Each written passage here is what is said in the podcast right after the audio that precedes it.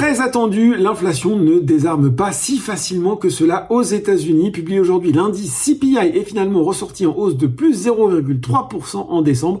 C'est un peu supérieur au consensus qui tablait sur plus 0,2%. En glissement annuel, c'est plus 3,4% contre plus 3,2% attendu. Et puis l'indice CPI Core qui exclut les éléments les plus volatiles ressort lui à plus 3,9% en glissement annuel. Là aussi, supérieur aux attentes, plus 3,8% euh, selon le consensus on a d'abord eu le sentiment que la publication euh, n'avait guère d'influence sur les marchés avant que ceux-ci ne se mettent à piquer du nez, alors que ces chiffres, eh bien, ils affaiblissent la probabilité d'une baisse rapide des taux par la Fed. Le CAC 40 finit donc la journée sur un repli de 0,52% vers les 7388 points et 2,9 milliards d'euros échangés côté Wall Street. Le Dow Jones recule de 0,6% à 17h45 et le Nasdaq est à moins 1%.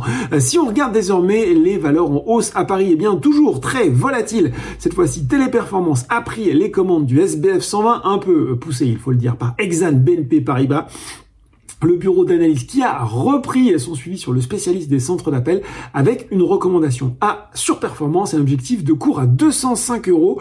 Le marché accordant désormais une valeur négative à son activité principale de relation avec les clients, nous pensons qu'il y a un excès de pessimisme. C'est ce que dit Exane qui avait cessé son suivi sur la valeur en avril dernier. Nexens est lui dans une bonne séquence actuellement. Le câblier gagne encore 2,19% aujourd'hui, quatrième euh, séance successive dans le vert et puis ça va bien aussi pour Rémi Cointreau et Pernod Ricard. Stifel a pourtant abaissé son objectif de cours sur le premier de 115 à 110 euros dans le sillage d'une réduction de 3% de ses estimations de résultats.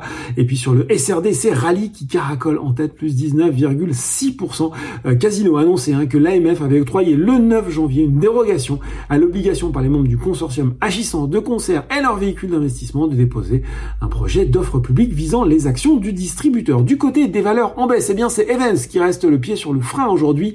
Euh, l'ancien ALD a prévenu hier que ses résultats financiers de 2023 seraient moins bons que prévu après de nouvelles estimations comptables liées à la fusion avec l'ISPLAN sur le SBF 120, Atos et Clariane suivent derrière. Et puis sur le CAC 40, c'est la maison mère d'Evans Société Générale euh, qui est ce repli. Kepler Chevreux a baissé son objectif de cours de 40,60€ à 32,40€ tout en euh, confirmant sa recommandation achat sur le titre euh, suite à des discussions avec la banque sur les chiffres de consensus et après justement la publication du communiqué presse d'Evans sur l'allocation du prix d'achat de Dismount, eh bien le bureau d'analyse a diminué ses estimations 2023 de 10%. Autre banque dans le rouge, BNP Paribas et puis les les valeurs du luxe sont également sous pression à l'image de Kiring ou encore LVMH. Voilà, c'est tout pour ce soir. En attendant, n'oubliez pas tout le reste de l'actu éco et finance est sur Boursorama.